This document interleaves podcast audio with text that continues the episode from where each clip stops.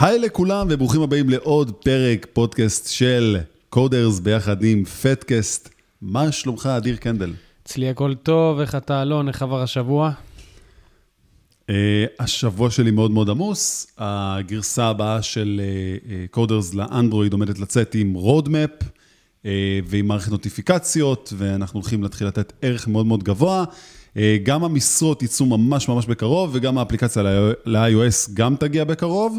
הכל קורה ביחד, ויש אחד ממני, אז uh, ייקח קצת יותר זמן, אבל אנחנו בכיוון לעשות את כל מה שצריך כדי שנוציא את זה כמה שיותר מהר.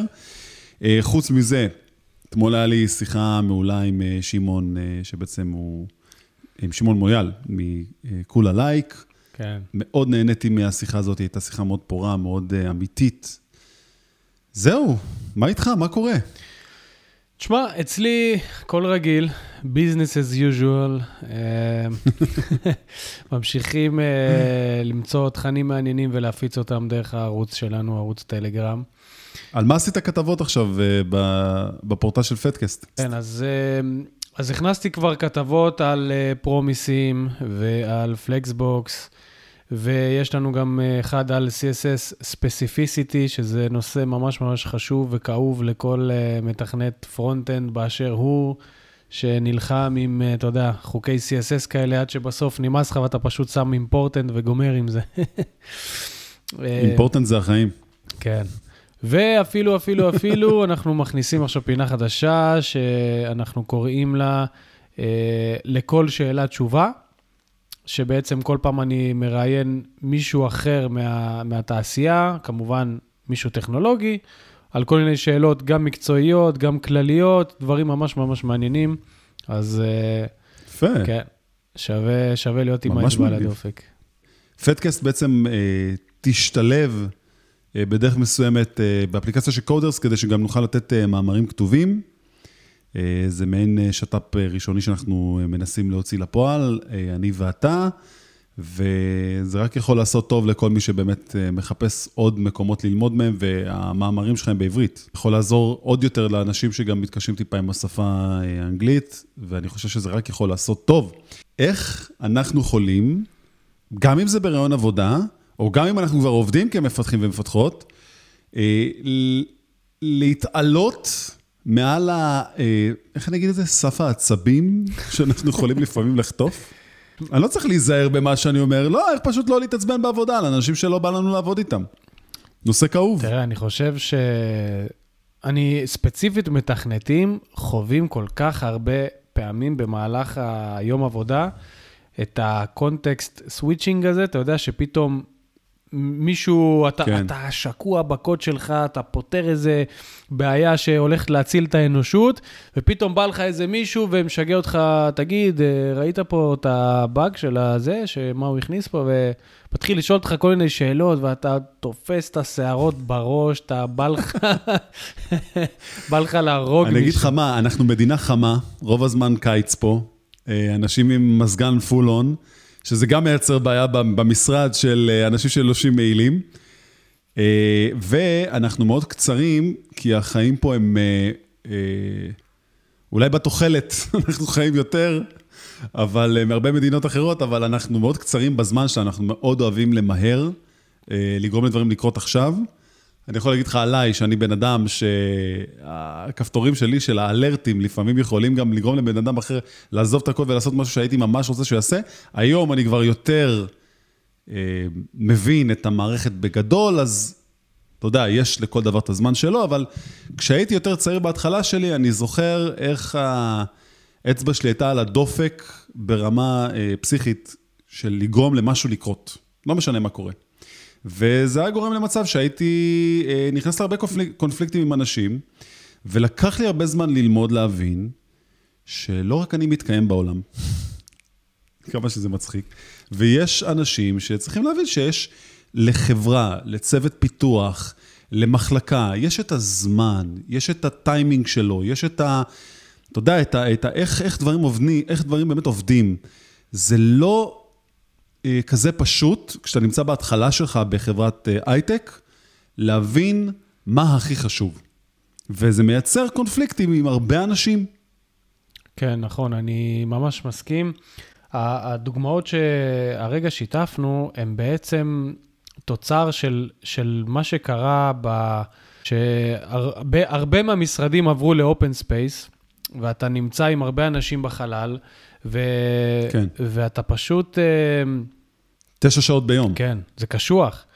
ותמיד יש את ה... אתה יודע, אנשים מסוימים האלה שאתה כן מסתדר איתם, ואת האלה שאתה פחות, ובלי קשר יש לך את הלחץ של העבודה, ושפתאום באים ומתקילים אותך ומוציאים אותך. זה מאוד תיכון, אתה יודע, לפעמים זה מרגיש לפעמים כמו תיכון, תלוי ב, ב, בסקייל של המקום עבודה, אם הוא קורפורט או אה, יותר קטן, אמצ, אמצע כזה, בגדילה, יש באמת שונים. אני יכול להגיד לך שבלעבוד במקום גדול, זה קצת מרגיש לי לפעמים כמו תיכון, שאתה אה, מגיע לעבודה, ואתה בא עם הילקוט שלך, ובאמת, כמו שאמרת, יש open space, ואתה רואה איך אנשים מתקבצים ב... בקבוצות מסוימים. מגניבים יותר, מגניבים פחות, חכמים. אה, יש הרבה, הרבה דברים שגם, דרך אגב, HR מאוד מנסה, אה, אנשים ב-HR מאוד מנסים להביא את המקום הזה של דווקא לא לגשת לקליקות, אלא יותר לבוא מהכיוון של כולנו פה ביחד בשביל המטרה. אה, זה לא צולח. אולי יש איזה, אתה יודע, איזה סוג של הקלות מסוימות עם כל מיני אירועים שעושים, אבל אין מה לעשות, אנחנו נתחבר לאנשים שיותר כיף לנו איתם, ורצה הגורל, ודווקא האנשים שאתם פחות תאהבו, הם האנשים שיצמידו לכם אותם, אותם אליכם. לי זה קרה כל כך הרבה פעמים בחיים, ולקח לי הרבה מאוד זמן להבין איך אני מתגבר על הקושי הזה. זה גם תקף לרעיונות עבודה. אנחנו יכולים תוך עשר שניות להבין אם המראיין או המראיינת בצד השני, הם אנשים שאנחנו היינו רוצים לעבוד איתם, ולפעמים זה ממש משפיע על, על הרעיון ועלינו ועל איך אנחנו מציגים את עצמנו. קרה לך, אדיר? כן, האמת היא שיש הרבה מצבים שאתה יושב מול, מול מראיין, ואתה פשוט מרגיש שהוא מתנשא עליך. הוא כאילו חושב שאם יש לו אולי יותר ניסיון, או שהוא באיזשהו תפקיד אה, ניהולי, אז הוא יכול uh, להתקיל אותך בשאלות. כאילו, אבל... אני בפנים, אתה בחוץ, בוא תוכיח לי למה להכניס אותך פנימה. כן, כן. כאילו, אתה, אתה יודע, הרבה פעמים אתה גם מגיע עם ניסיון, אבל הוא מבחינתו, כאילו, בוא תשכנע אותי, אני לא, אני לא, אני לא צריך uh, בהכרח לבוא לקראתך. היה לי פעם רעיון עבודה כזה, שעברתי את כל השלבים של הרעיון. עברתי רעיונות טכניים, הראש צוות היה נראה שהוא ממש בכיוון שלי, ואז אני מתיישב עם המנכ"ל, ואז הוא אומר לי, תראה, אני צריך אה, לגייס אנשים. למה דווקא אתה? כן, למה אתה בן אדם? האמת היא, זו שאלה מאוד הגיונית. אני הייתי גם... זו שאלה הגיונית. כל השאלות, אבל מה, מה הטריג אותך באמת? מה הטריגר שבעצם... אה, שאני כל ה... בתשובה הזאת, אתה יודע, אני ניסיתי להישאר יחסית צנוע, ובכללי, אתה יודע, קשה, קשה לענות על שאלה כזאת, כי למה אני ולא מישהו אחר? זה תמיד, אני לא אוהב להיות בתחרות עם אנשים, אני אוהב להיות בהישגיות. הבנתי. אתה מבין? אני אוהב להיות... כן. לי יש את ההישגים שלי, יש לי את המטרות שלי, אני יודע לאן אני יכול לקחת את הצוות או את החברה שלך.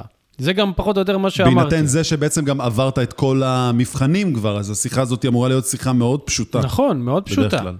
והרגיע, כן. וכשאני ניסיתי להסביר לו שאני לא בתחרות, אני, יש לי, אני בהישגיות, יש לי את ההישגים שלי ואת המטרות האישיות שלי, ואני יודע... תשובה יפה.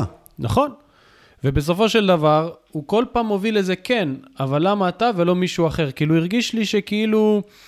כן, זו שאלה לא פשוטה. כן, שהוא מי, הוא מחפש אותי, הוא לא, הוא לא, הוא כאילו לא, לא ממש אה, בא לקראתי באיך שהוא... אני חושב שזה פשוט קצת טבע אנושי לנסות למתוח את הגבול, במיוחד ברעיון, כי... מאוד קשה להבין מול מי אתה יושב, ולפעמים מותחים את זה קצת יותר מדי את החבל, ואז האי-נוחות מביאה אותנו להראות צדדים שאולי היינו רוצים פחות להראות אותם. כן. אה, יש כאלה שמשתמשים בכלים האלה. זה לג'יט לחלוטין, אבל אני לא חושב שזה כלי שאני הייתי נהנה להשתמש בו. נכון, אבל... אה, אני איך, חושב שהאווירה צריכה להיות מאוד נינוחה. איך אני מחבר את זה לשאלה שלך? כי אתה מקודם אמרת ש... ברעיונות, כשאתה יושב מול מראיין, אתה הרבה פעמים יכול, אה, אה, להבין מה הטבע שלו, או מה טבע מקום העבודה. וכשאני ישבתי כן. מול אותו מנכ"ל, והוא לא הפסיק אה, לבחון אותי איך אני בהשוואה לאחרים, זה נתן לי את התחושה שאם אני אכנס למקום עבודה הזה, יש פה אווירה של תחרותיות, של בין הצוותים, אולי בתוך אפילו חברי, חברי הצוות של אותו הצוות. זאת אומרת, זה הביא לי, נתן לי הרגשה כזאת שאולי זה לא מקום העבודה הטבעי לי לפחות. תשמע, תחרותיות, תראה, אמרת פה משהו שהוא יחסית בסדר, אבל אני מבין שכאילו הטון של התחרותיות הוא לא מהמקום הבריא לפי מה שחשבת. כן. בעצם. ככה הרגיש לי. תחרותיות זה, זה דבר טוב, צוותים צריכים להתחרות ב, בכמות עבודה שהם יכולים להספיק וגם בכמות איכות. אה, אבל כמו שאתה אומר, יש דרך איך לבטא את זה למישהו שהוא מועמד. ולא צריך כאילו לבוא ולעשות לו את זה באמת בצורה של כזה שוקית כזאתי, של כאילו, למה אתה ולא, למה שאני אקח אותך ולא אותו? כן. זו שאלה, כן, שאלה מאוד קשוחה. מאוד קשוחה. אה, זה בסדר לשאול אותה, אבל כמו שאני אומר, יש באמת אולי דרך, אתה יודע, יש הרבה דרכים להשיג מטרה של להבין על מישהו משהו שאתה רוצה לדעת. זה לא, לאו דווקא חייב להיות שאלה ישירה, ולפעמים שאלה ישירה יכולה להרתיע את הבן אדם בצד השני מלהבין אם בכלל הוא רוצה, אם הוא ירצה בסוף לעבוד פה, כי יש דרך לזה. אז אני אומר כזה דבר, הטבע האנושי שלנו, קודם כל, זה שאנשים יחבבו אותנו. זה, זה מה ש... אתה יודע, להסתכל במראה ולהגיד, מה, לא מחבבים אותי? מה, לא יאהבו אותי בגלל מי שאני? כי אנחנו מאוד אוהבים אה, להיות מאוד לא סלחניים כלפי ה... ה... איך שאנחנו מרגישים שרואים אותנו החוצה. וקשה לנו לתפוס את זה שיש אנשים שלא מתחברים אלינו.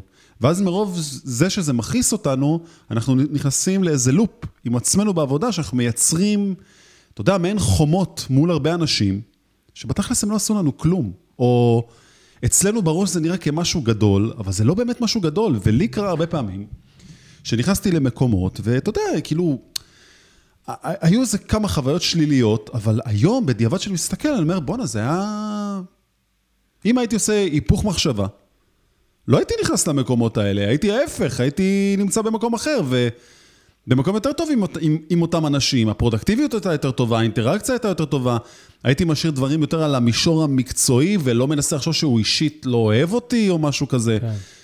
וזה גם גרם לי להבין כמה, כמה קטן הייתי, וכמה לא הבנתי באמת. אז אני חושב ש... שכשהתחלתי להבין את זה במרוץ השנים, אני שמתי לב איך הפכתי להיות יותר אבהי, בתחושה של איך אני מעביר משהו לבן אדם אחר, איך אני יותר מחבק, גם אם הוא לא אוהב אותי. ואני יכול להגיד לך שעד היום אני בסוג של שיעור עם עצמי על הדבר הזה, חווה את זה, זה לא ייעלם אף פעם, זה שריר שאנחנו צריכים לעבוד עליו, אף אחד לא באמת, כאילו, סליחה, לא מאף אחד, כולם לא יכולים לאהוב אותי, אבל אני יודע דבר אחד, מטרת העל שלשמה התכנסנו במקום עבודה, הוא לגרום לחברה להוציא מוצר ברמה מעולה ולהניב כסף. וזה מה שצריך לשרת אותנו בסוף. נכון. אני לא מאמין שמקום עבודה הוא משפחה שלי, והוא לא יתקרב לזה, וזה שאני תשע שעות עם אנשים שהם זרים לי, לא הופך את זה שהם יכולים לקרוא לזה משפחה. לא יעזור כמה ננסה לעשות את זה, אה, זה, זה לא הדרך, זה, זה, לא, זה לא המונח הנכון. המונח הנכון הוא לבוא ולהגיד, אנחנו נמצאים פה בחברה עם אנשים שרוצים להירתם למטרה מסוימת, וגם אנחנו צריכים למצוא את הכישורים של אותם אנשים, איך הם יתחברו, שיהיה להם יותר סבבה לעבוד אחד עם השני. תראה, אני, אני תמיד במקום העבודה שלי, אני תמיד שואף בסופו של דבר ליצור לי את הקבוצת חברים שלי, אתה יודע, כאלה שאתה יכול לשבת, לצחוק, לדבר לא רק על עבודה, הרבה פעמים סתם להכניס כל מיני קללות כאלה ושטויות בעבודה, אתה יודע, בסוף אתה לא רוצה רק לעבוד, אתה רוצה גם שיהיה לך נעים בעבודה ושיהיו לך את החברים שמדברים איתך באותה שפה שלך. בו זמנית, אתה צודק, אתה תמיד תיתקל גם באנשים האלה שלא בא לך לראות את הפרצוף שלהם היום, שהם הורסים לך את היום. דרך אגב, זה הרבה פעמים קורה, זה מצחיק, אבל זה הרבה פעמים קורה בין ה-QA למתכנתים, למנהלי פרויקטים. אתה מכיר את זה? המנהלי פרויקטים אומרים לך כמה זמן זה ייקח, ואתה בתור מתכנת, אתה משתגע, אתה אומר, לא יודע, תן לי רגע לשבת לחשוב. הוא אומר, לא, ת, תגיד, תן לי, תן לי איזה הערכה, ובסוף אתה אף פעם לא עומד בהערכה הזאת, ואז הם מתעצבנים. או כש-QA פתאום בא כזה, עושה לך על הכתף, אה, כזה טופח לך על הכתף, ואומר, תקשיב, מצאתי לך פה באג בזה, אתה בלב, אתה, אתה מקלל אותו, אתה אומר, מה, אני בקוד שלי? איך? מה פתאום הקוד שלי מושלם? אתה, זה באג אצלך. ואני אני, אני אעצור אותך רגע, כי, כי תסתכל מה קורה פה. דברים ניגשים למקומות אישיים, למרות שאתה יודע, זה לא המקום, אבל אתה יודע, הוא בא, נגיד סתם, אותו בן אדם ב-QA, בא עם איזה עולם משלו. הוא בא עם סדר ערכים משלו, הוא בא עם איזה סוג ציפיות מסוימות מהאנשים שיכולים להיות לו, הוא בא מאיזה תרבות מסוימת אחרת. ושניכם, כשפתאום משהו לא מסתדר בסייקל הזה של העבודה, שים לב איך מהר מאוד הדברים האלה הולכים למקום אישי. וזה לא קשור, אתה מבין שאני אומר, כאילו, אתה לא באמת שונא אותו, הוא לא באמת שונא אותך, אבל נוצרת איבה ממקום שהוא, אתה יודע, חוסר תיאום ציפיות. ואתה יודע משהו? לא משנה אם עכשיו אני בא בתור המלאך ואני מספר על זה ככה, ברור שזה קורה לי ביום-יום עם עוד אלף אנשים, כי אני לא שם לב, זה שריר. נכון. זה ממש שריר. אני, אני חושב שפשוט אפשר לשפר את הדרכי תקשורת ב- בתוך, ה, בתוך העבודה, כמו שעכשיו אמרתי, למשל, בא איזשהו uh, QA, ופתאום אומר לי, יש פה באג. תשמע, אני מאמין שיש דרכים לעשות את זה בצורה הרבה יותר נעימה, אה, אולי לעשות איזושהי אה, ישיבה אה, יומית או מעבר יומי כזה בין אנשי QA ו- ולהראות להם, כאילו, יש לי, לדבר על יש הדברים. לי הרבה פתרונות, יש לי הרבה פתרונות, אבל רגע, אני רוצה רגע עדיין להתעמק בזה. כי בוא נגיד כזה דבר. אנחנו נמצאים במקום עבודה. המקום עבודה הוא סוג של מסגרת חברתית, אבל צריך לעשות איזה סוג של הפרדה, כי זה לא שעות פנאי, באנו לעבוד. אז אנחנו שמים עכשיו את הכובע של העובד, זה שבא למפעל, שצריך לשבת על ה... אה, אתה יודע, על ה-conveyor belt, על הפס הייצור, ולעשות את העבודה שלו. נכון. וההפרדה צריכה להיות חדה מאוד, והיא תעשה לכם רק טוב בחיים, גם לאלה שעדיין לא התחילו לעבוד ונכנסים לתחום, שתבינו דבר אחד, גם אם יש מישהו שאתם אה, לא כזה מחבבים אותו בעבודה, אז אתם צריכים להפריד ברמה מקצועית. אוקיי, להבין, אחד, מה הבן אדם הזה צריך ממני, שתיים, מה אני צריך ממנו. אם קשה לנו בשיחה ורבלית, בואו נעביר את זה לרמה של אה, שיח כתוב. אם גם שם אנחנו נתקעים, בואו נשים בן אדם באמצע בינינו שיתווך את השיחה. אם זה אפילו יותר קיצוני מזה, אה, one on one, שזה משהו שאני מוצא מאוד מאוד מאוד כלי יעיל בעבודה, של אני אישית לא מחכה למנהלים שלי. אני מזמן את הבן אדם ביומן לחצי שעה של שיחה, מצידי פעם בשבוע, לדבר על הדברים האלה. אז אני אומר, אז ההפרדה, הנתק הזה צריכים לקרות, על מנת שנדע שאנחנו באים לטובת החברה. לגמרי. זה, זה בגדול. וגם, יש לנו גם, אתה יודע, סוג של הסתכלות על, על נקודת מבט של מישהו אחר. משהו שאני אישית גיליתי אותו רק עם הניהול. לפני זה, היה לי מאוד קשה. למה? אני עובד תשע שעות ביום לפחות על מה שאני עובד. אני חולם על זה בלילה. אני, אני מזמר את זה מתוך שינה. אני, אני יכול להיות במקלחת, פתאום יעלה לי איזה זץ של רעיון של למה לא עשיתי ככה? אוי, ולמה לא... אני חי את זה, אני נושם את זה. מפתחים ומפתחות, הם טוחנים את המוח שלהם ב- בעבודה שלהם, מה שמאוד נותן להם קשר אמוציונלי חזק מאוד. קשה מאוד להתנער מזה, אפילו בסופאשים קשה לי להתנער מהעבודה שלי, מרוב שאני כל כך מושקע בקוד ובמה שאני עושה. ובניהול הבנתי מה זה פתאום אומר להסתכל על נקודת מבט של מישהו אחר. כל בן אדם הוא באמת עולם. וכשאני נכנס למקום הזה, אני אומר, אוקיי, אולי אם אני אכיר את הבן אדם בצד השני, אולי אני אדע יותר לגלות אמפתיה. ש- שהאמפתיה בעצם אומרת, אוקיי, אולי הוא נשוי ויש לו ילדים אה, קטנים בבית. אולי אה, היא חוותה אה, אה, איזה משהו רע שנדבר עליו, נבין איך זה קורה. אתה יודע, כאילו, אתה יודע, יש הרבה פעמים שאני גם קם בבוקר על רגל שמאל, מה לעשות? גם אתה, גם אני, כולנו, ואנחנו לא קולטים את זה. ופתאום מישהו לא עשה איזה משהו שרצינו שהוא יעשה בעבודה, וזה הטריגר שלנו, של, אה, עכשיו אה, אני יכול להתפוצץ על בן אדם. זה קורה. כן. במיוחד גם, אם כבר אמרת להתפוצץ, אז יש את הרגעים האלה שאתה לא יכול להתפוצץ, שזה המנהל שלך פתאום, נגיד, עשה איזה משהו שאתה לא מסכים איתו, ואתה ממש ממש, אתה יודע, אתה רותח מזה. אבל פה אני רוצה להגיד שפשוט תנסו להסתכל פנימה ו- ולהבין שאתם, אה, אתה יודע, מטבע האדם אנחנו מאוד מאוד שיפוטיים. אנחנו נוהגים לשפוט אנשים אחרים. הרבה לפני שאנחנו מנסים לחשוב מה, מה הסיבות שהובילו לדבר הזה שהוא עשה. נכון. ואני יכול להגיד אישית, שזה קרה לי עם מנהל שלי, שממש ממש כעסתי על איזושהי דרך שהוא הלך בה, ולא הבנתי ולמה, ולמה ככה ולא ככה, ו...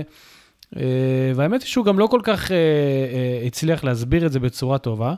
עד שפשוט מאוד היה איזה יום אחד שהיה לנו דיילי, והוא פתאום סיפר איזשהו נתון שגרם לי, פתאום, אתה יודע, שפך אור על כל התמונה, ואמרתי, אה, אוקיי, כאילו, זאת הסיבה. עכשיו אתה מבין למה. כן. כן. אז אני אומר... המקום הזה מאוד חשוב. זהו, נכון. אז אני אומר, כאילו, תנסו רגע להסתכל פנימה, להתרכז רגע בעצמכם בסיטואציה הזאת, ולהבין שאוקיי, יכול להיות שאני סתם שופט פה לחומרה, ויש פה סיבה שהיא מעבר. אתה בתור, אתה בתור מנהל, ש... יכול להיות שאתה מכיר את זה גם מה, מהעובדים שלך, אני לא יודע אם הם חשפו בפניך, אבל יכול להיות שאתה נתקלת בהרבה מצבים שלקחת החלטות ואולי לא יכולת להיות שקוף ב-100% ו...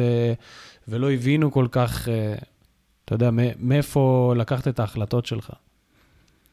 אני אצלי בוואן און וואנים, זה חדר שאפשר להגיד בו, אפשר להגיד לי הכל.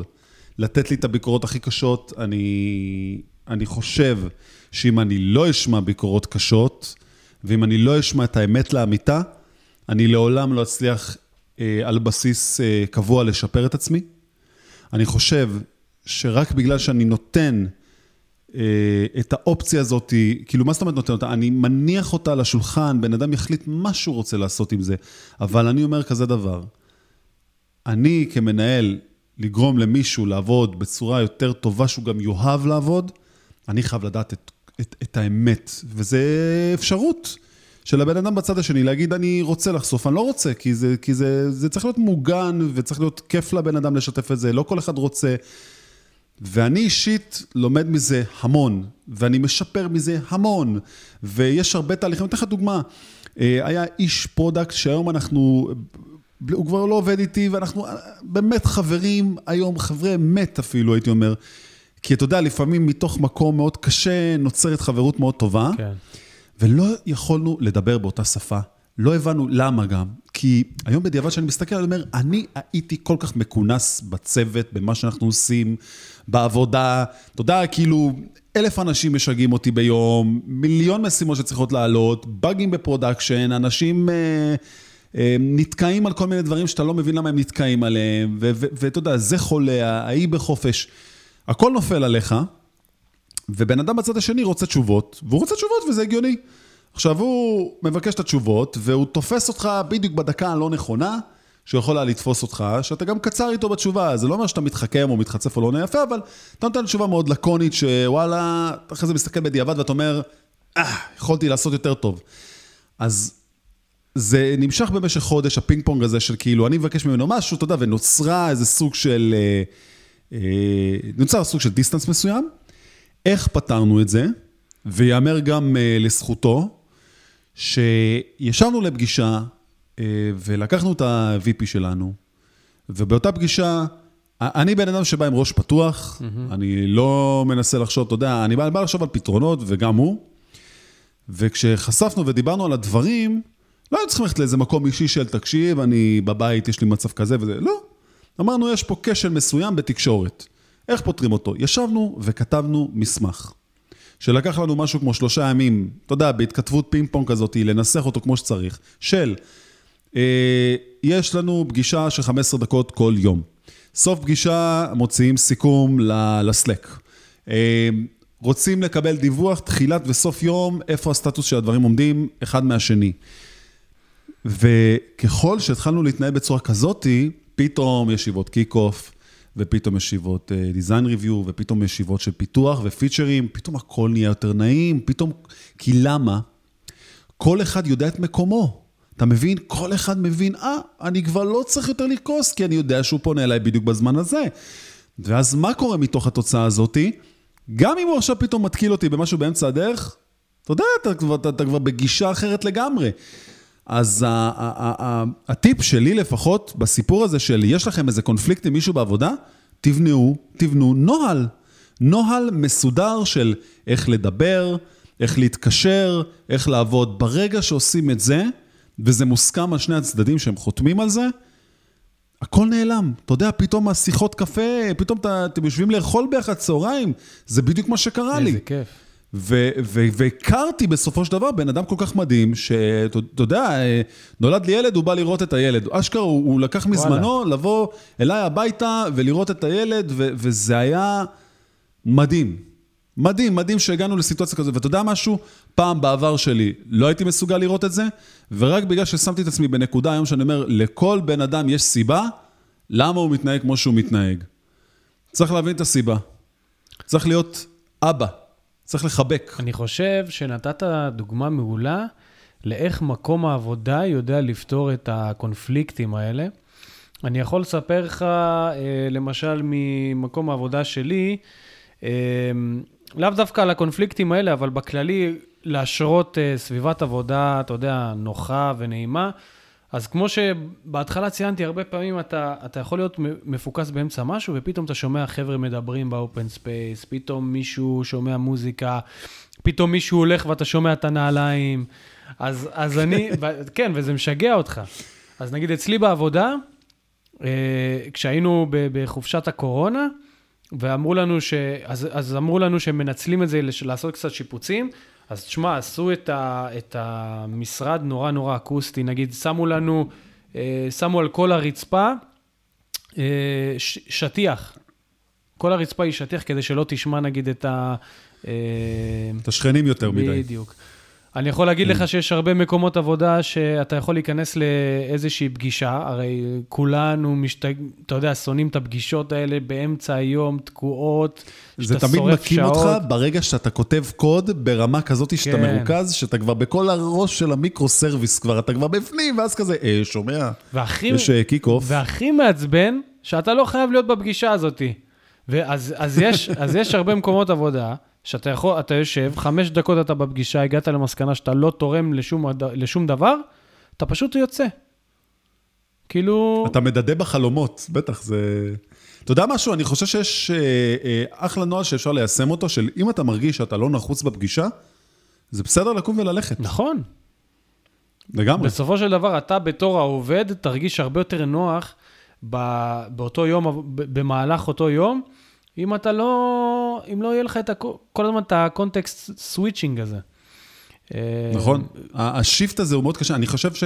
תשמע, אני בדרך כלל נוהג להגיד לאנשים שהם נמצאים באינטראקציה מפתחים, אל תפריעו להם, לא ב Slack ולא ב... אה, ב אתה יודע, אה, טפיחה בשכם, ולא כלום. כשיש, בזמנים מסוימים, ספציפית, לדוגמה, מ-10 עד 12 וחצי, אני אני, אני מבקש, אני לא דורש, אני מבקש לא להפריע לצוות, לדוגמה. למה? כי, כי זה זמן שהם כבר שתו את הקפה, אתה יודע, הם כבר יושבים לעבוד, הם כבר בתוך הזון, הם... אה, לפעמים הם מפריעים גם אחד לשני, שעוד איכשהו בסדר, כי זה, כולנו צריכים את הברייק, אבל אתה יודע, ברגע שמישהו עושה לך את הקונטקסט סוויצ'ין והוא מוציא אותך מזה, אתה צריך להסביר לאותו בן אדם שהכסף שהחברה משלמת לאותו מפתח או מפתחת, על הזמן שלהם לשבת, וזה, זה, אתה יודע, זה כאילו, זה הזמן זהב, הוא בדיוק ישן, על מה שהוא היה צריך לפתור בבוקר, והוא בדרך... אסור להפריע לבן אדם. אתה יודע, יש... מתי הזמן הכי טוב להפריע לו? בדרך כלל, בשעה וחצי שאחרי ארוחת צהריים. זה הזמן שכולם גם ככה, אתה יודע, מרוחים. מרוחים, מתים, אתה רואה אותם, זה נראה כאילו הם צריכים ללכת לים, לשבת על איזה סיאסטה ככה עם בירה. אז, אז זה בדרך כלל המקומות ה... הזמנים הטובים, אתה יודע, כי גם בן אדם מלא את האנרגיה, הוא פסיבי יותר, הוא שומע. דרך אגב, אתה יודע שיש גם מחקרים, אני לא יודע אם הם נכונים או לא, אבל יש מחקרים שמראים שלאותו בן אדם שהיה בריכוז והוציאו אותו מהריכוז, אז ייקח לו בערך עוד משהו כמו 20 דקות לחזור עוד פעם לאותה רמת ריכוז שהוא היה. שזה מטורף, כאילו, ש... אתה יודע, שאלו אותך שאלה קטנה של אה, חצי דקה, עכשיו לוקח לך עוד 20 דקות להיות עוד פעם באותו פוקוס, זה, זה, זה הזוי. אמ, אז אני רוצה, אני רוצה להגיד לך משהו כזה. דיפלומטיה היא חלק מהאישיות שאתם צריכים לפתח במקום עבודה. דיפלומטיה היא דבר מאוד חשוב בכל ארגון שאתם תלכו לעבוד בו. אתם תמיד רוצים להציג את עצמכם באור חיובי, אתם תמיד רוצים להראות שגם שבאים וגם שכועסים עליכם, וגם שעשיתם משהו שנדפק, או, או גם שהיה לכם איזה קונפליקט משהו בעבודה, תנסו לגלות בתוככם את המקום הדיפלומטי, אה, תקנו שק אגרוף הביתה, אה, תרוצו 10 קילומטר אחרי שעות העבודה, תסחו, תצללו, תוציאו את, ה... את המועקה הזאת בהר- בהרבה דרכים אחרות שאפשר להוציא אותם. בעבודה תנסו כמה שיותר להיות ברזל מבחינת ההתנהגות שלכם. נסו להבין שיש מישהו בצד השני, אה, ש, שיכול להיות שעוברים עליו גם דברים, שזה מאוד מאוד חשוב להראות את זה, כי אנחנו רוצים להראות בעבודה שאנחנו מקצוענים. אנחנו יודעים להשתלט על הרגשות, ולפעמים זה מאוד מאוד קשה, וזה תופס אותנו כמובן תמיד ברגע הלא נכון, אה, ששם אנחנו הכי נמדדים. אז אני אישית נוהג להוציא את עצמי לפעמים מסיטואציות, להרגיש כאילו אני מרחף כזה מעל הסיטואציה שאני נמצא בה, נגיד סתם יש איזו שיחה מאוד רגישה על איזה משהו בעבודה שקרה, או, או אתה יודע, קונפליקט בין שני אנשים. זה בסדר גם לקחת צדדים, אבל גם לדעת לבטא את הכאב של הצד השני. תוציאו את עצמכם מהסיטואציה, תחשבו על זה שזה במה עם שחקנים, ואתם סוג של, של עוד מישהו ב, ב, ב, בסיטואציה הזאת, בסצנה הזאת, ואיך אתם דואגים באמת להראות שאתם, ש, שזה לא כזה מזיז לכם. כי רק ככה לא תצליחו גם להתריס את עצמכם, להתריס את הצד השני, שזה קורה. אנחנו לא אוהבים להישאר חייבים, נכון? אני, אני לא אוהב להישאר חייב, אבל היום אני, לא אכפת לי כבר. כי בסופו של דבר מה שמעניין אותי זה הספרינט, המשימות, ושבן אדם יחייך בעבודה. זה מה שאכפת לי. אז אם הוא צריך להוציא קצת מהסטרס שלו בוואן און וואן, תוציא. אני פה בשביל זה, אני רוצה להיות הבן אדם הזה שתומך בך. ככה אני מסתכל על זה. כן. אה, אז אני הייתי חושב שאם יש לכם את הקונפליקטים האלה עם עוד אנשים, אולי כדאי, אה, אני אישית, פעם הייתי מאוד מאוד מפחד בהתחלה שלי לגשת ל-HR. זה היה נראה לי כאילו זה הדבר הכי, הכי לא נכון לעשות. אני יכול להגיד לך שהיום אני משתמש בכלי הזה מלא, מלא. היום אני חושב שהתהליך הכי בריא שאני יכול לעשות זה פשוט לפנות ל-HR ולהגיד להם, חברים, אני לא מסתדר, לא מסתדר עם אותו בן אדם, אני הייתי מאוד שמח אם uh, תנהלו איתו שיחה, יכול להיות שאני טועה, יכול להיות שאני צודק, ובואו נערוך אחרי זה גם איזה סוג של שיחה משולשת, ואתה יודע משהו? יש כל כך הרבה כלים ל-HR להציע לנו, שאסור להתבייש. צריך לשבת ולדבר עליהם. ממש ככה. זה לא מוציא אתכם באור שלילי, ההפך. אם אתם באים ומציפים דברים, זה מוציא אתכם באור הכי חיובי שיכול להיות. של להראות שאתם באמת באתם לפה כדי לעשות טוב למחלקה, בזה שאתם חושפים את האמת. יש מישהו שמפריע לכם בעבודה, לכו תדברו על זה איתו. זה לא הולך, לכו תדברו עם HR. הם ימצאו את המכנה המשותף שלכם, כדי לפתור את הדברים האלה. אתה צודק, הרבה, אה, אסור לסבול. אתה צודק, הרבה פעמים אה, לקחת איזשהו מתווך ש, שיעזור ל, ליחסים ביניכם טיפה להתרכך, זה יכול להיות מעולה. אבל כמו שאמרת, אני, אני אישית דוגל קודם כל בגישה הזאת של אם אתם למשל אלה שפגעתם, אז תבואו לבן אדם, תבקשו, אתה, אתה יודע, אולי אחרי שתסיימו את העבודה רגע ו- ושניכם תהיו חופשיים, תקבעו איתו איזה שיחת מטבחון קצרה, תגידו, אה, ת- תראה או תראי, אני, אני מצטער שהתפרצתי, הייתי פשוט תוך כדי פוקוס. אה, אתה יודע, פשוט להיות אה, עם ביקורת עצמית כזאת, לדעת. להצטער כשצריך. ואני מאוד מאמין, אני מאוד משהו? אני מאמין יותר בשיחות על. אחד, אני מצטער כל. הזמן. אני רוצה להגיד לך שאפילו אני מצטער כל הזמן. אני כבר לא מסתכל יותר על, ה, על הכיוון הזה של אני צודק או לא צודק, אני מסתכל טעם, רק על זה של... מיותר. אתה יודע למה גם? כי אני חושב שבן אדם בצד השני, לא משנה עכשיו אם אני צודק או לא צודק, יש לו vibe לא טוב עליי. עכשיו, אני יודע שאני לא יכול לגרום לו לאהוב אותי, אבל אני חייב למצוא את המכנה הזה של לעבוד איתו. עכשיו, מה קורה תמיד? הסבל הזה מייצר הרבה מרמור. על מי המרמור הזה יוצא בדרך כלל? על המנהלים, על עובדים אחרים, פתאום אתה מדבר עם בן אדם, החיוך יורד, פתאום אין לך כוח.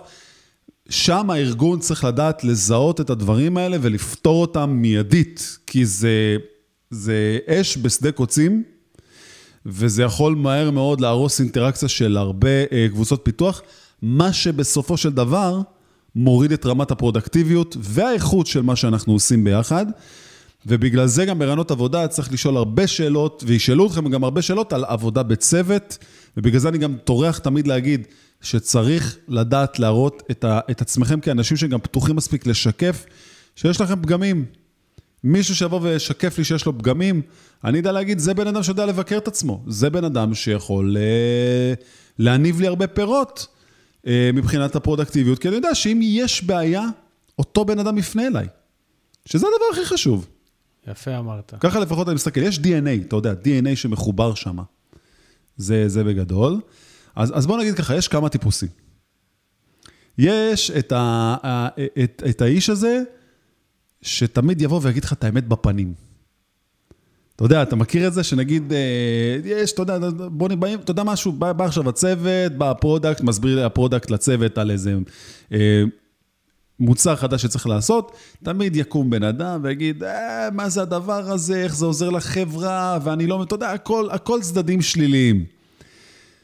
איך, איך אתה בעצם גורם לו, לאותו בן אדם, לא להיכנס למקום השלילי הזה, במיוחד שזה קורה ברבים. אז יש, יש את אלה שאני ממש לא אוהב שעושים את זה, שאתה יודע, הם משתיקים את הבן אדם של שב, שב, עזוב, וזה, זה ממש לא, ההפך, אתם מייצרים אצל אותו בן אדם רק יותר אנטיגוניזם, כי הוא לא מבין בעצם למה צריך לפתח את זה. כן. אז עוד לפני שנכנסים לשיחה על הדברים האלה, אתם כבר יודעים לזהות שאותו בן אדם הולך להיות ההארדבול, הקשה הזה, זה שהולך לעשות את הקושי לכל הצוות, שדווקא לא שווה לפתח את זה, אז דווקא איתו לעשות שיחה מקדימה ולהגיד לו, תקשיב, אני יודע שזה משהו שאתה לא רוצה לעבוד עליו, ולהסביר לו את הסיטואציה, שיש פה צוות, יש פה אנשים, אנחנו, זה מה שבסוף בחרנו לעשות. אני יודע שאתה יודע מה, נצ'פר אותך בזה שניתן לך לעשות צדדים יותר... על מה אתה רוצה לעבוד שם? אתה יודע, זה כזה סוג של בארטר מסוים, שהוא ירצה כן בסוף לעבוד על זה, ולא להוריד את הצוות. עכשיו, לאו דווקא הוא בן אדם גרוע, לאו דווקא הוא בן אדם שהוא לא מתאים לחברה, אבל אתה יודע, קורים מצבים שהוא לא, לא רוצים לעבוד על איזה משהו. אתה יודע, לי גם קרה הרבה פעמים בחברה שאמרתי, אני לא רוצה לעבוד, לעבוד על הפרויקט הזה, משעמם אותי. וואלה. לא רוצה. אני, אני לא ראיתי בזה שום דבר ואיך פסול. קיבלו את זה? אתה יודע, קיבלו את זה רע מאוד. אני לא... שמע, זאת האמת לאמיתה, בשביל זה אני עושה את קודרס, בשביל זה כל הפודקאסט הזה, באמת, להגיד את הדברים האמיתיים, קיבלו את זה רע מאוד, אמרו, מה, אבל זה... זה הדבר העיקרי שצריך לעשות, אז כאילו, למה אתה רוצה לעשות אותו? באתי והסברתי מכל כך הרבה בחינות למה זה משעמם אותי לעשות את זה, ואתה יודע מה קרה בסוף? נתנו לי פרויקט אחר. וואלה. זה הכל. עכשיו, אני יכול להגיד לך יותר מזה אפילו, אם זה היה ממשיך אפילו לשיחות של כאילו, טוב, תקשיב, זה הדבר העיקרי שאנחנו עושים פה, גם בסדר. כי אני לא חושב שבן אדם, אתה יודע, יכול להיות שהגעתי למיצוי מסוים שם, ששיעמם אותי, ורציתי בסופו של דבר לבוא ולהרים דגל אדום ולהגיד להם, חבר'ה, אני... יכול להיות שאני נהנה פה וכיף לי, אני מרגיש שקצת משעמם לי במוצר הזה. יכול להיות שכבר פיתחנו משהו כל כך גדול, שכבר אין לי יותר מדי מה לעשות פה. וזה היה הטריגר לבוא ולדבר עליו. וזה עדיף מאשר לשמור את זה בבטן, כי אז אני לא אפתח מוצר טוב, החברה תפסיד מזה, אני אפסיד מזה, כולנו יוצאים מפסידנים. ובגלל שפתחתי את הנושא הזה, ובגלל שאמרו, אלון זה בן אדם פה שהוא מאוד מוערך על ידינו, אז אמרו לי, אוקיי, תשב תעשה את זה ב-30% מהזמן, וניתן לך איזה משהו אחר שאתה כן רוצה שיהיה. ודרך אגב, אני אישית עושה את זה גם עם המפתחים שלי, עם הצוות. כי מה אני אומר בסופו של יום? איך אני משאיר בן אדם שהוא יהיה מספיק מעוניין לעשות את מה שהוא עושה, למרות שזו עבודה סיזיפית. אתה חייב לדעת לצ'פר אותו. אם אתה לא תיתן לו את הריוורד הזה, זה לא יסתדר בסופו של יום. ואתה יודע משהו? ובגלל זה אנשים בדרך כלל קמים ופתאום עוזבים. שזה קורה הרבה, כי לא פותחים איתם שיחות על זה, לא מדברים איתם על זה. משעמם לך במה שאתה עושה? היית מרגיש שאתה רוצה לעשות משהו יותר מזה?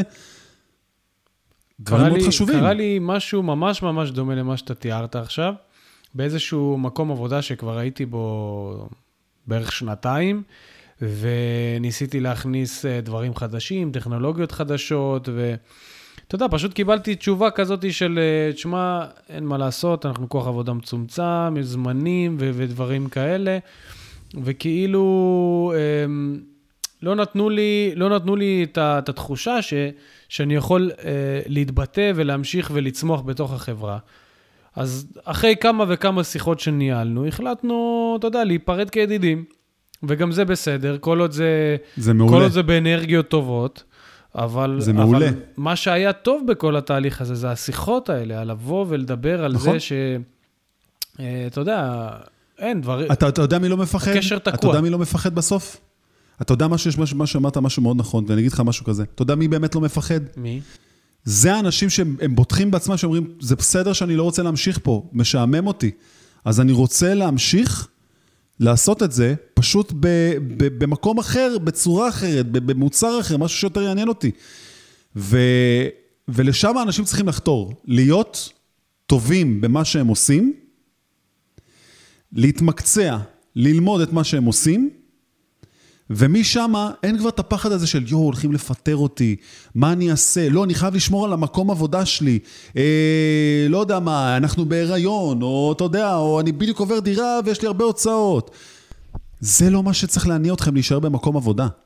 מה שצריך להניע אתכם להישאר במקום עבודה זה שאתם יודעים שאתם עושים משהו שכיף לכם, או שטוב לכם עם האנשים, טוב לכם עם המוצר, טוב לכם עם זה שאתם פותרים את הקונפליקטים שלכם שם, שאתם מדברים, שאתם חושפים את הדברים. צריך להרגיש בטוחים בעצמכם, לא במקום עבודה שלכם. אתם צריכים להרגיש שאתם שמה ואתם מעצימים את עצמכם. וזה מה שמאוד חשוב, אתם לא רוצים להיות האנשים המיואשים האלה שיושבים על הגדר ואומרים, אני פה בלית ברירה. זה לא מקדם אתכם, זה לא מקדם את החברה, זה לא מקדם אף אחד. תהיו אה, אה, חדורי מטרה, שאתם רוצים לעשות את זה מתוך מקום של להסתכל על האופק קדימה ולהגיד, אני פה כדי לכבוש את המקצוע הזה. אני פה כדי להצליח במה שאני עושה. אה, אה, זה בגדול כאילו התמונה שאני מנסה לייצר לעצמי תמיד. אני הולך למקומות שאני רוצה לעבוד בהם. אני... שהטכנו... אתה יודע, הטכנולוגיה היא כבר לא משהו אה, שהוא מהווה אה, אה, מכשול מסוים, ואני חושב שהרבה ג'וניורים וג'וניוריות צריכים להסתכל על ללכת לעבוד בחברה שפרודקטית, מוצרית, מעניינת אותם. כי ברגע שאתה תעבוד על משהו שמעניין אותך, כל השאר לא מעניין אותך. אז ההוא קצת ככה, ההיא קצת ככה, בסדר. אני... בסוף מה שמעניין אתכם זה המוצר. אתה, בגדול, בגדול, בגדול, אני מסכים, אבל לצערי גם פה יש לי אוקיי. סיפור אישי שגם חברה שעבדתי בה, שמבחינת עניין במוצר, תשמע, לא, לא עפתי בעננים, אבל כן אהבתי את מה שאני עושה סך הכל. הבעיה היא שהתרבות בחברה היא הייתה כזאת שפחות מעודדת את השיח וה, והדיבור וההבנה וההכלה. ואני רוצה להגיד לך שהייתי חוזר הביתה, ופשוט מרוב עצבים כבר הייתי בלי אנרגיות. לא מזמן במקרה... מתעצבן על עצמך. לא מזמן, כן, בתכלס אתה מתעצבן על עצמך, כי אתה, אין לך את האומץ לבוא ולהגיד כאילו, טוב, די, מספיק לי, אני עוזב. אני זוכר, כמה זה קשה. אני, אני דיברתי עם אשתי, במקרה נזכרנו על זה אה, בשבוע האחרון, והיא אומרת לי, יואו, אני זוכרת איך היית מגיע, והיית פשוט תשוש, בלי אנרגיות. וזה זה ממש... גם חיי המשפחה שלך נפגמים מזה. נכון, כן? זה ממש מוזר שאתה פתאום מסתכל על זה אחורה ואתה קולט את זה עוד יותר, כאילו התמונה עוד יותר מתבהרת. אז אני, אני רק רוצה לחזק את מה שאתה אומר. אפילו אם נכנסתם למקום עבודה, אפילו אם אתם ג'וניורים ואפילו אם יש לכם משפחה, לפחות בעיניי, אם יש מקום עבודה שלא יודע לכבד אתכם או שלא נעים לכם, אל תישארו בו. עדיף מאשר להיות האיש הממורמר הזה, גם בעבודה וגם בבית. עדיף שלא. אני חושב שצריך לדעת, להבין ס- את, את המהות של מה זה אומר להיות מפתח או מפתחת. זה אומר שחלק מהעוגה הזאתי של ה... בסקילסט, ביכולות שצריכים להיות, וכמו שאמרתי מקודם, הדיפלומטיה וכל הדברים האלה, זה גם לדעת שההערכה העצמית שלכם היא לא באה מתוך מקום של גאווה. היא באה מתוך מקום של אני רוצה, אני רוצה לעבוד עם אנשים, אני רוצה לעבוד עם אנשים שלא כיף לי איתם, זה לא משנה לי אם כיף לי איתם, אני לא פה בשביל הכיף. אני פה בשביל הרבה דברים, הכיף זה לא... בוא נגיד ככה, אם מישהו הולך לעבודה כי, כי בשביל הכיף של החוויה, אז זה, מצטער, אבל זה כאילו, זה גם נעלם מתישהו, כי מישהו עוזב. יש הרבה אנשים שאני שומע, אתה יודע, שמספרים לי, לא, פשוט uh, הצוות עזב, אני האחרון שנשאר, כולם חדשים, כבר לא בא לי כבר, אני כבר חצי שנה מותח את זה כמו מסטיק. אוי ואבוי, נורא מאוד. אתם צריכים להבין שברגע שאתם שמים את האנשים בחברה בתור הדבר הכי חשוב, אה, כשאתם קמים בשבילו בבוקר, אז, אז הלכתם לאיבוד, תעשו reset, תעשו... אה, אה, איך עושים ניתוב מחדש של כל מה שאתם צריכים לעשות בעבודה. כי אני, לדוגמה, אה, אה, ימים כלילות עובד, כי כיף לי במוצר ובמה שאני בונה. אני מרגיש שאתה יודע, תחום הלימודים אונליין הוא הדבר הכי חשוב בשבילי היום. ולפני זה היה בנקאות אונליין. אתה מבין? ולפני זה פיננסים, יש כל כך הרבה דברים שאני מוצא בהם את ה... למה אני כן רוצה להיכנס אליהם. והאנשים שאני צריך להתמודד איתם, והדרכים שאני צריך להתמודד עם עצמי, אתה יודע משהו? מהשיחה הזאת אני גם מבין שהרבה הרבה מההתמודדויות, מעבר לאותם אנשים, הטיפוסים שאנחנו מדברים עליהם, זה בעצם אנחנו, זה השיקוף שלנו במראה, זה אנחנו קמים בבוקר, יוצאים החוצה, כן. העולם יכול לחייך אלינו, ברגע שאנחנו נחליט שאנחנו רוצים שהעולם יחייך אלינו. אתה יודע, גם אם אה, נסעתי עם אופניים, תפס אותי פקח על זה שאני בלי קסדה, נתן לי דוח. אני יכול להחליט אם אני מתעצבן או לא מתעצבן בדרך לעבודה. זה יכול אה, לדפוק לי את היום, וזה יכול להיות סתם עוד משהו שקרה לי ביום. זה ממש בהחלטה שלנו. Uh, תראה, עם הדברים האחרונים שאמרת, אני נוטה להסכים, אבל נוטה גם לא להסכים. אני חושב ש... אוקיי. אני חושב שהתפיסה הבסיסית של מקום עבודה היא כן שיהיה לי כיף. תשמע, אני רוצה להגיע בכיף לעבודה. אבל יחד עם זאת, אם הגעתי למקום עבודה, אה, כי אתה יודע... לא, אני אמרתי שזה רק בשביל הכיף מי שקם. נכון. תדייק, אתה מבין? אוקיי. אז... כיף זה חלק, זה לא הדבר העיקרי שצריך להיות. יפה, אז, מה, אז החלק השני של מה שאני מנסה להגיד זה שבסופו של דבר כשאתה נכנס למקום עבודה, אתה עוד לא יודע מי הנפשות הפועלות, אתה עוד לא מכיר את הצוות שלך ברמה האישית, אתה לא יודע אם יהיה חיבור, לא יהיה חיבור, וכנראה שמה שמשך אותך, כמו שאמרת, זה אה, המוצר או התנאים. אני בסוף, אני מנסה להגיד ש... יש פה כמה חלקים ש, שאמורים להשלים את התמונה הגדולה יותר, וגם עם החלק הזה של, אוקיי, יש לי פה פחות חברים, אמ, גם אם הוא חסר, אני לא חושב שצריך להיות ממורמר ו- ומתוסכל, ובסופו של דבר, אתה יודע, כמו, ש- כמו שאמרת, אנחנו באים לעבוד. אמ, נכון. תשמע, יש גם הרבה כאלה שדוגמה, הם, הם אה, לא רוצים גם להקשיב לך. הם יקשיבו לך, אבל מהר מאוד אתה רואה שהם מנפנפים את השיחה במהלך העבודה. בסדר, גם טוב. אה, באמת, קחו את אותם אנשים, אתם לא צריכים, תראו, לא תצליחו לשנות את העולם, ובטח ובטח לא את המכרים שלכם בעבודה. מה אתם כן יכולים לעשות? זה ממש אה, להלך בין הטיפות, אבל מתוך מקום של העצמה ולא מתוך מקום של פחד. כלומר, הדעה שלכם צריכה להישמע, ואם היא לא נשמעת, דברו על זה עם המנהלים שלכם. אה, גם בראיון עבודה, אה, שימו דגש מאוד חזק על אה, התמקצעות בלדבר לפני שאתם באים לראיון עבודה. מי שעושה את זה, זה בהחלט משפיע על איך האינטראקציה עם השיחה עובדת. גם אם אתם לא מתחברים למראיין שלכם בהתחלה, כמו שאומרים, רושם ראשוני, אין שני לו, אבל זה לא אומר שזה משהו שימנע מכם להיכנס לעבוד שם, כי, כי תמיד אני אומר, יש נהלים שאפשר לתת, יש הרבה דברים שאפשר לפתור קונפליקטים. זה לא תמיד חייב ללכת למקום של אה, אה, ביי ביי, אה, זה נגמר. ואלה הדברים שצריך לשים עליהם את הדגש, לפי דעתי. אז צריך למצוא את הדברים החיוביים, וצריך באמת להיות על הצד החיובי הזה, לא להיות קשוחים. צריך לפרגן לאנשים. אני נוטה לפרגן להמון אנשים עד שהם כבר מקיאים ממני, ואז אני מפרגן עוד. איזה כיף, ממש, ממש דובון אכפת לי. אני יכול להגיד לך שאשתי כבר צוחקת עליי בקטע הזה, שאני כבר אומרת לי, טוב, תפסיק לפרגן. כאילו, די, אני כבר לא אוכלת את זה. אני אומר לה, יופי, את רואה, גם על זה עכשיו אני מפרגן לך. היית אמיתית איתי, אמרת לי את האמת. קורה. אתה יודע, וגם מאוד חשוב לדעת להעביר את המסר. מסר וואו, זה שיעור חיי, לדעת איך להעביר את המסר לצד השני. וכמו שאמרתי, או בשיחה, או בכתוב, או עם מידלמן, אה, כל כך הרבה דברים שיכולים לקרות. רק כדי שאנחנו, אתה יודע, צריכים להיות על הסורפייס, על ה-level הזה, שהכל סבבה. וזהו, שם זה מספיק טוב. נכון. אה, תשמע, אנחנו 50 דקות לתוך הפודקאסט ודיברנו הרבה. וואו.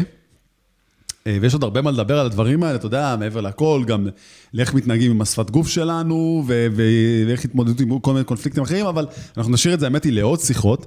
אה, אני אישית הייתי רוצה קצת לדבר איתך על, אה, על קצת עולם מושגים, בוא נשנה אווירה. אוקיי. איך אתה עם שינוי אווירה? יאללה, אני איתך. מעולה, יופי. אז, אז דיברנו על הנושא הזה, ואני חושב שאנשים, תשמע, באמת, חפרנו ברמה ממש טובה.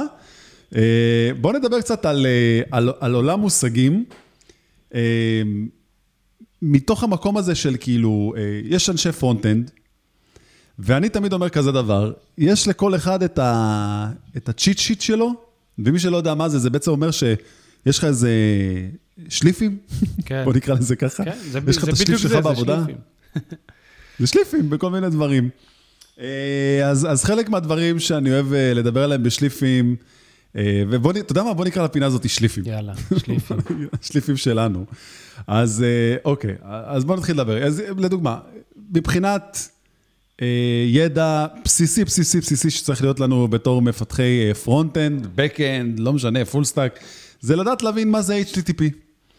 מה HTTP אומר, מה הסטנדרט הזה אומר, אז, אז בגדול, מי שלא מכיר ולא יודע, בראוזרים אה, מתנהלים דרך, אה, אחת מההתקשרויות שהם עושים מול האינטרנט ומול המחשב שלכם, זה באמצעות HTTP, שזה בעצם פרוטוקול אה, מוסדר, שבעצם דרכו אנחנו יודעים להעביר מידע בין מחשב למחשב. זה מה שזה עושה בגדול. יש לזה חוקיות, ואני חושב שיש הרבה אנשים שלא מבינים את החשיבות, שברעיון עבודה, אם שואלים אתכם מה זה HTTP, הרוב האנשים, אתה יודע, נוטים להגיד, אה, אתה יודע, זה האינטרנט. כן, תשובה כזאת היא לא ברורה. היא תשובה מאוד לא ברורה. אז צריך להבין, הייתי אומר, אה, בעיקר מה זה HTTP 2, אה, עוד מעט 3 עומד לצאת, וכש-3 יצא, אז הוא בכלל יהיה משהו שהוא יהיה Game Changer מסוים, וצריך גם להכיר אותו. אז, אז HTTP, חברים, לדעת להבין מה זה הוורבים, get, post, פוט, פאץ', יש כל כך הרבה אה, צורות מסוימות של למה דווקא להשתמש בתקשורת כזאת או אחרת, או מה זה long אה, polling ומה זה short polling, אה, מה זה AJAX באמת, איך הוא באמת עובד, אה, איך תמונה ניתנת, אה, מה קורה ב handshake בין אה, server ל server והדפדפן שלנו, למה בעצם אנחנו משתמשים, מה היתרונות ומה החסרונות של HTTP. אז אה, שם צריך לדעת להבין את הדבר הזה, אז אני חושב שזה טיפ ראשון. תלמדו טוב HTTP, שימו את זה ב cheat sheet שלכם. וזה סוג של תורה, אני הייתי אומר, כן. בסופו של יום. זה ממש סוג של תורה. כן, וצריך להכיר אותה. security. אה, security, אתה יודע, כאילו זה דבר מאוד מאוד חשוב. הרבה אנשים חושבים שבואו נפתח עכשיו איזה אפליקציית API, ואתה יודע משהו, תמיד נוטים להשאיר את ה-Security לסוף. לא רק זה, לא אנשים נוטים, ל... אתה יודע, בהרגשה, בהבנה, security, security זה ה-Backend, זה של ה-Backend, זה לא... מה אכפת ל front-end מ security? front-end רק מציג תמונות נכון. וטקסטים. אבל זה מה זה רחוק מזה, כאילו... קודם כל, אנחנו רוצים גם להקל על ה-Backend, ואנחנו רוצים לעשות גם security מסוים, אה, שכבר מפלטר לנו הרבה קריאות לא נחוצות, שזה דבר מאוד מאוד חשוב. אה, אז בוא נגיד ש... אה, באמת יש לנו, גם, תשמע, זה יותר backendי וגם frontendי, הייתי אומר CSRF, ללכת, לחקור מה זה Cross-Site אה, Request Forgery, איך זה עובד. אני בעיקר נותן פה הרבה name drop, כי אנחנו באמת עושים שליפים שאתם צריכים מהם ללמוד ולהבין. אה, הייתי אומר שיש את ה-Content Security Policy. אחד הדברים הבסיסיים ביותר שצריך להבין, למה קריאות אג'קס שאנחנו עושים בדפדפן, אתה לא יכול לעשות לדוגמה אה, מדומיין A לדומיין B. או שאתה כן יכול לעשות, אבל אתה יודע, צריך לפתוח את זה מהצד של הסרבר, יש כל מיני דברים נכון, מסביב לזה, אבל... ממש חשוב ושימושי. כן, מאוד חשוב, אה, XSS, בעיקר להבין אה, איך, איך להימנע מ-XSS. אה, אתה יודע, כל העניין של לעשות abuse ל-inner HTML, של לדעת שמישהו אחר, נגיד סתם באיזה סוג של comment שהוא יכול לייצר על הבלוג שלכם או על איזה אתר מסוים, הוא יכול משם, אתה יודע, לגנוב זהות של מישהו שהוא משתמש שלכם, גם לדעת איך לעשות escaping כן. לתגיות ולסקריפטים. יש כל כך הרבה דרכים איך לחדור לאתר שלכם, לגנוב זהות, וזה הרבה יותר פשוט ממה שאנשים חושבים. בסוף... זה לא מדע בדיוני. בסוף אני רק רוצה להוסיף שסקיוריטי זה שילוב של, של שני, שני הגורמים, זה גם ה-Backend, אבל גם ה-Frontend. הם, הם סוג של הולכים יד ביד ו, וגורמים פה לאיזושהי מעטפת של, אה, כאילו, זה, זה משני הצדדים, אין פה רק Backend או רק נכון. Frontend. אף פעם לא. נכון. נכון. אה, בכלל, אתה יודע משהו, עוד, עוד שליף מאוד חשוב להבין אותו, הוא בעצם ה-DOM Object, שזה ה-Document Object Model, אה, של, הדף, של בעצם של מסמך HTMLי, ומה אנשים תמיד מפספסים שם, לפי דעתי, זה הכתיבת ונילה של דוקומנט, אתה יודע, ואז אתה עושה את ה-Query Selector או Get by ID, ואתה יודע, כל העניין של ליצור on-click event, ואיך לעשות את ה-event listeners האלה, זה דברים שאנשים לא, אתה יודע, יש לך את ה-nodes של איך לגעת, איך, איך, איך לייצר אה, איבר חדש בתוך, ה, או, בתוך הדום, מבלי לכתוב אותו hard-coded בתוך המסמך HTML, אלא דרך JavaScript. זה גם, אתה יודע, אז כל, כל מה שקשור למתודות של דום, גם צריך לדעת אה, ללמוד אותם טוב, וזה משהו שמצוין כן. בתור, אה, אה, בתור שליף נוסף. אה, אז, אז באמת חשוב מאוד להכיר את, ה, את הדבר הזה. אה, בכלל, כל מה שקשור ל-Web Performance, אה, לשים לכם בצד איזה to-do list, שלפני שאתם משחררים איזה משהו ל production, לעשות בדיקה, האם התמונות ניתנות מ-CDN, האם יש לי איזה lazy load לתוכן שהוא ארוך מאוד, האם יש לי pagination, כל הדברים האלה שהם סופר סופר חשובים. האם אני משתמש בתגיות HTML נכונות במה שאני עושה? האם חיפשתי... כן, האם חיפשתי את, ה, את, את התמיכה של משהו, נגיד, כמו progress uh, bar. יש לך כבר native, קיים בתוך, uh, בתוך הדפדפנים, אז כאילו, למה לא להשתמש בזה? או, אתה יודע, יש שם fallbackים לתמונות שלא ניתנות. להשתמש נכון. במכניזם הזה, הוא פה בשביל להשתמש בו. Mm-hmm. סופר חשוב. Um, אז זה מה, מהסיבה הזאת, בוא נגיד. Uh, כל מה שקשור לפלקסבוקס ול-CSS גריד גם. must. שימו לכם בצד את ה... איך זה עובד, למה זה עובד. כאילו, ביום-יום, אתה יודע, אתה יכול פתאום לשכוח את זה, אבל בסוף מה שקורה גם, השליף הזה הופך להיות משהו שכבר כל כך מקובע בראש, שאנחנו כבר לא נצטרך אותו יותר.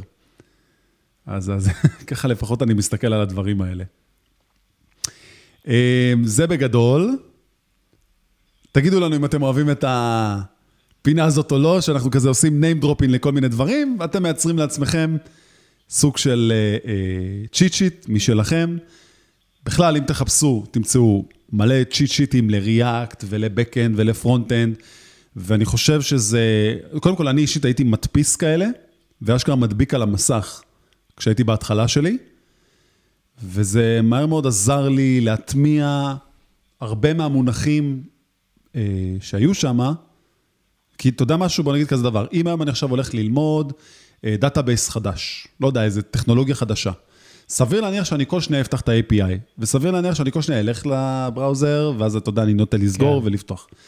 אז למה פשוט לא לעשות איזה cheat sheet מסוים שמאגד לי את הכל, מעולה. הוא מודפס לי מול העיניים, ופותר לי הרבה בעיות בחיים. איך לא עשיתי את זה קודם, יאללה, איך לא הכר, איך, איך לא סיפרת לי על הדבר הזה? תשמע, שעה, החזקנו שעה, יכולנו להחזיק גם שעתיים, אבל uh, נראה לי שזה בהחלט המקום לעצור ולתת לאנשים את הרעב לפודקאסט הבא.